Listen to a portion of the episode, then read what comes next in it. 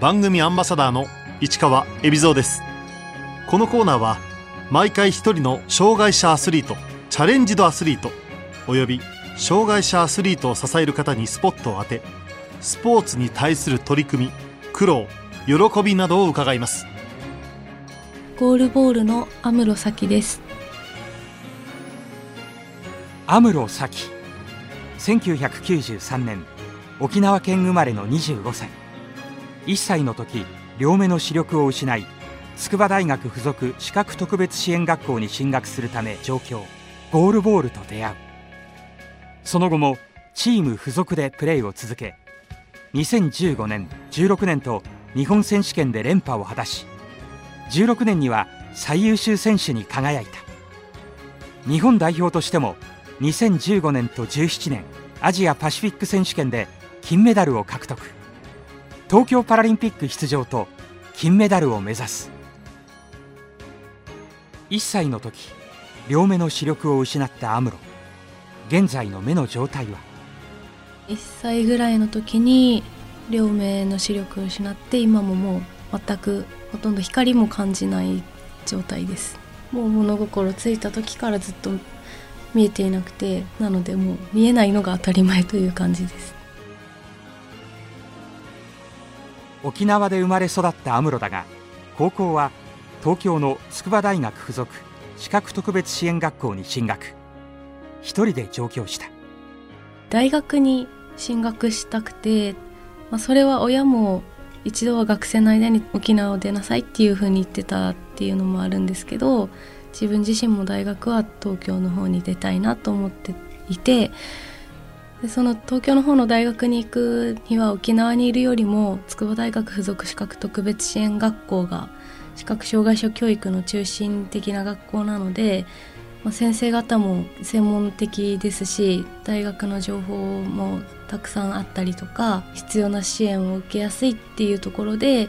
まあ、そちらの方に進学した方が大学目指しやすいかなと思って行きました。この視覚特別支援学校でアムロはゴールボールと出会った。体育の授業中にゴールボール部の顧問をしていらっしゃった先生が体育の先生だったんですけどその先生にやってみないかっていうふうに声をかけていただいて、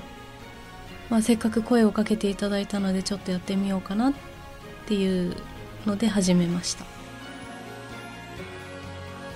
時にはコートに身を投げ出し全身で硬いボールをブロックしなければならないゴールボール。怖さはなかったのか。もともと球技が好きであの他の視覚障害者の球技でフロアバレーボールとかグランドソフトボールっていう野球みたいな球技をやっていたので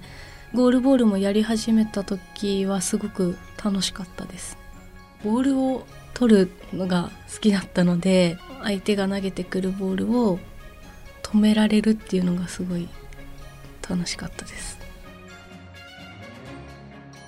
筑波大学附属視覚特別支援学校の出身者たちで結成されたチーム附属。周りには代表クラスの選手も多くゴールボールをするには最適な環境だった。始めた頃はパラリンピックとかあんまりよく知らなくてなので代表とかがどういうものかっていうのも全然よく分かってなかったのであんまり意識したことはなかったんですけどまあただやっぱりみんな強い選手が多いので、まあ、いつもすごいなってこの人たちみたいにもっとボール止めれるようになりたいなとかもっと投げれるようになりたいなっていうのは思っていました。筑波大学附属視覚特別支援学校を卒業後アムロは明治大学法学部に進学した。4年間取りたいと思った授業をとにかく全部取って周りからは4年生なのになんでそんな大学行ってるのって言われるぐらい毎日毎日大学に行って授業を受けてました。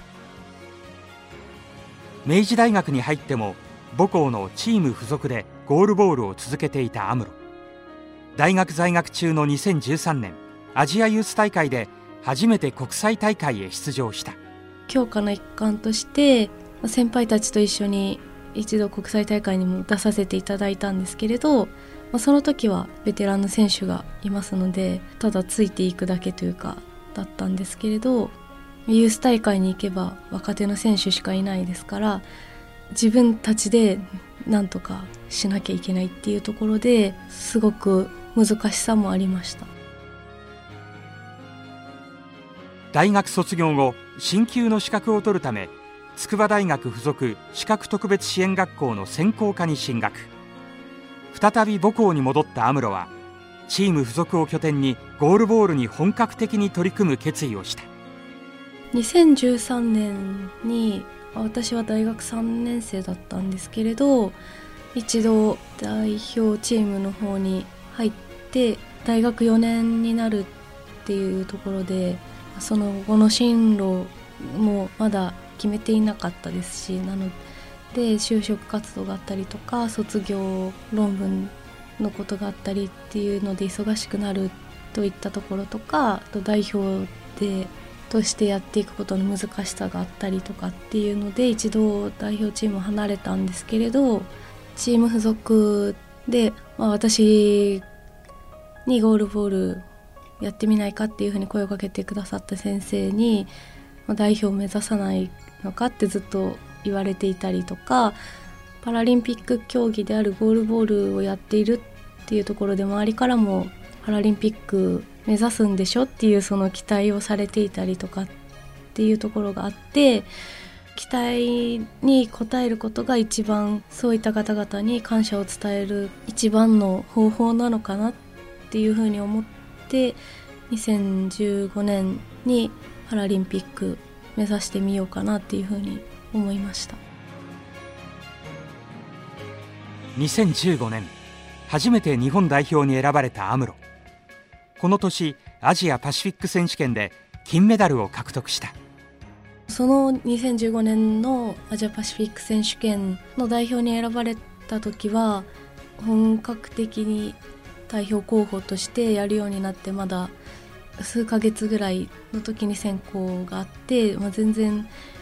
もうできないことが多すぎてこんなんで代表でいいのかなっていうふうに思っていたんですけれど大会で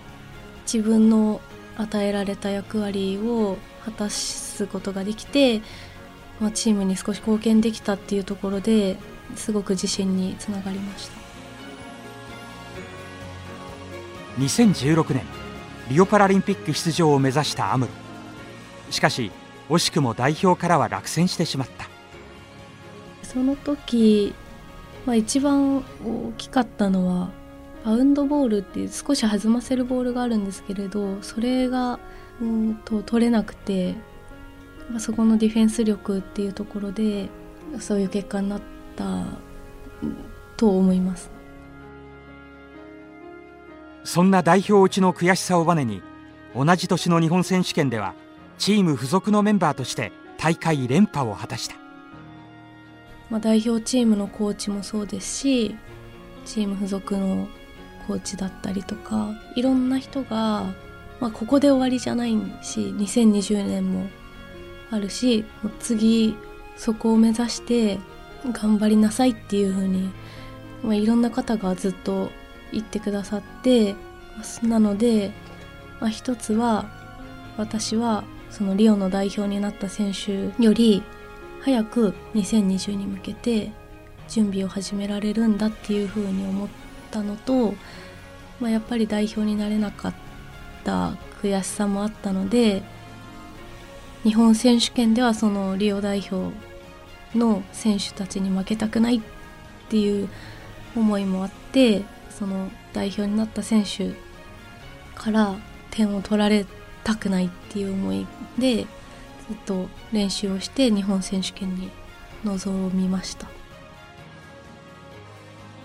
この日本選手権でアムロは MVP も獲得した、まあ、その日本選手権ではディフェンスの方も評価していただいて MVP に選んでいただいたっていうところで課題を少しクリアできていたのではないかなと思います。この時のアムロのポジションはディフェンスの要となるセンター。どんな役割が求められるのか。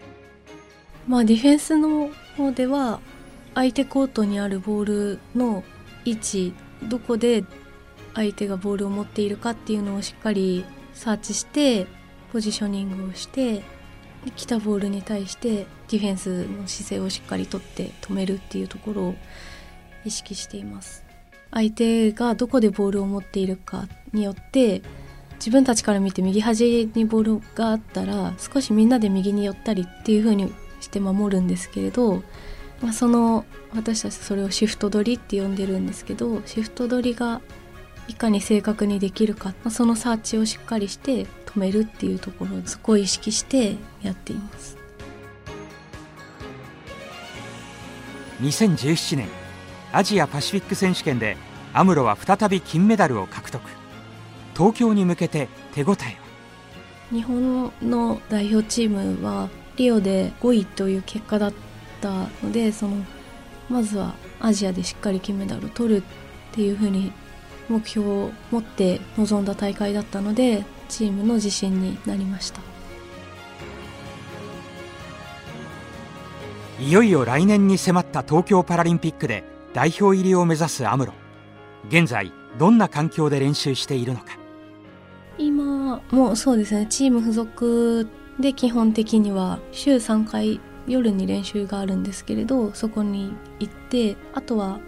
ゴールボールの強化拠点として今所沢市民体育館をお借りして強化指定選手が集まって練習をしたり土日に練習会があったりもするのでそういったところに参加しています。現在の代表チームでアムロの役割は？年齢的に言えばちょうど真ん中ぐらいですかね。今はライトでプレーすることが多いですね。ライトレフトっていうウイングプレイヤーは攻撃の中心になるポジションなので攻撃をメインで行うんですけれどやっぱり私は狙ったところに投げるっていうところを得意としているので相手の嫌なところに投げるっていうところと、まあ、冷静にプレーができるっていうところで、まあ、ゲームを作っていくとかっていうところをやっています。ロンドン以来2大会ぶりの金メダル奪還を目指すゴールボール女子日本代表。日本のライバルとなる国は？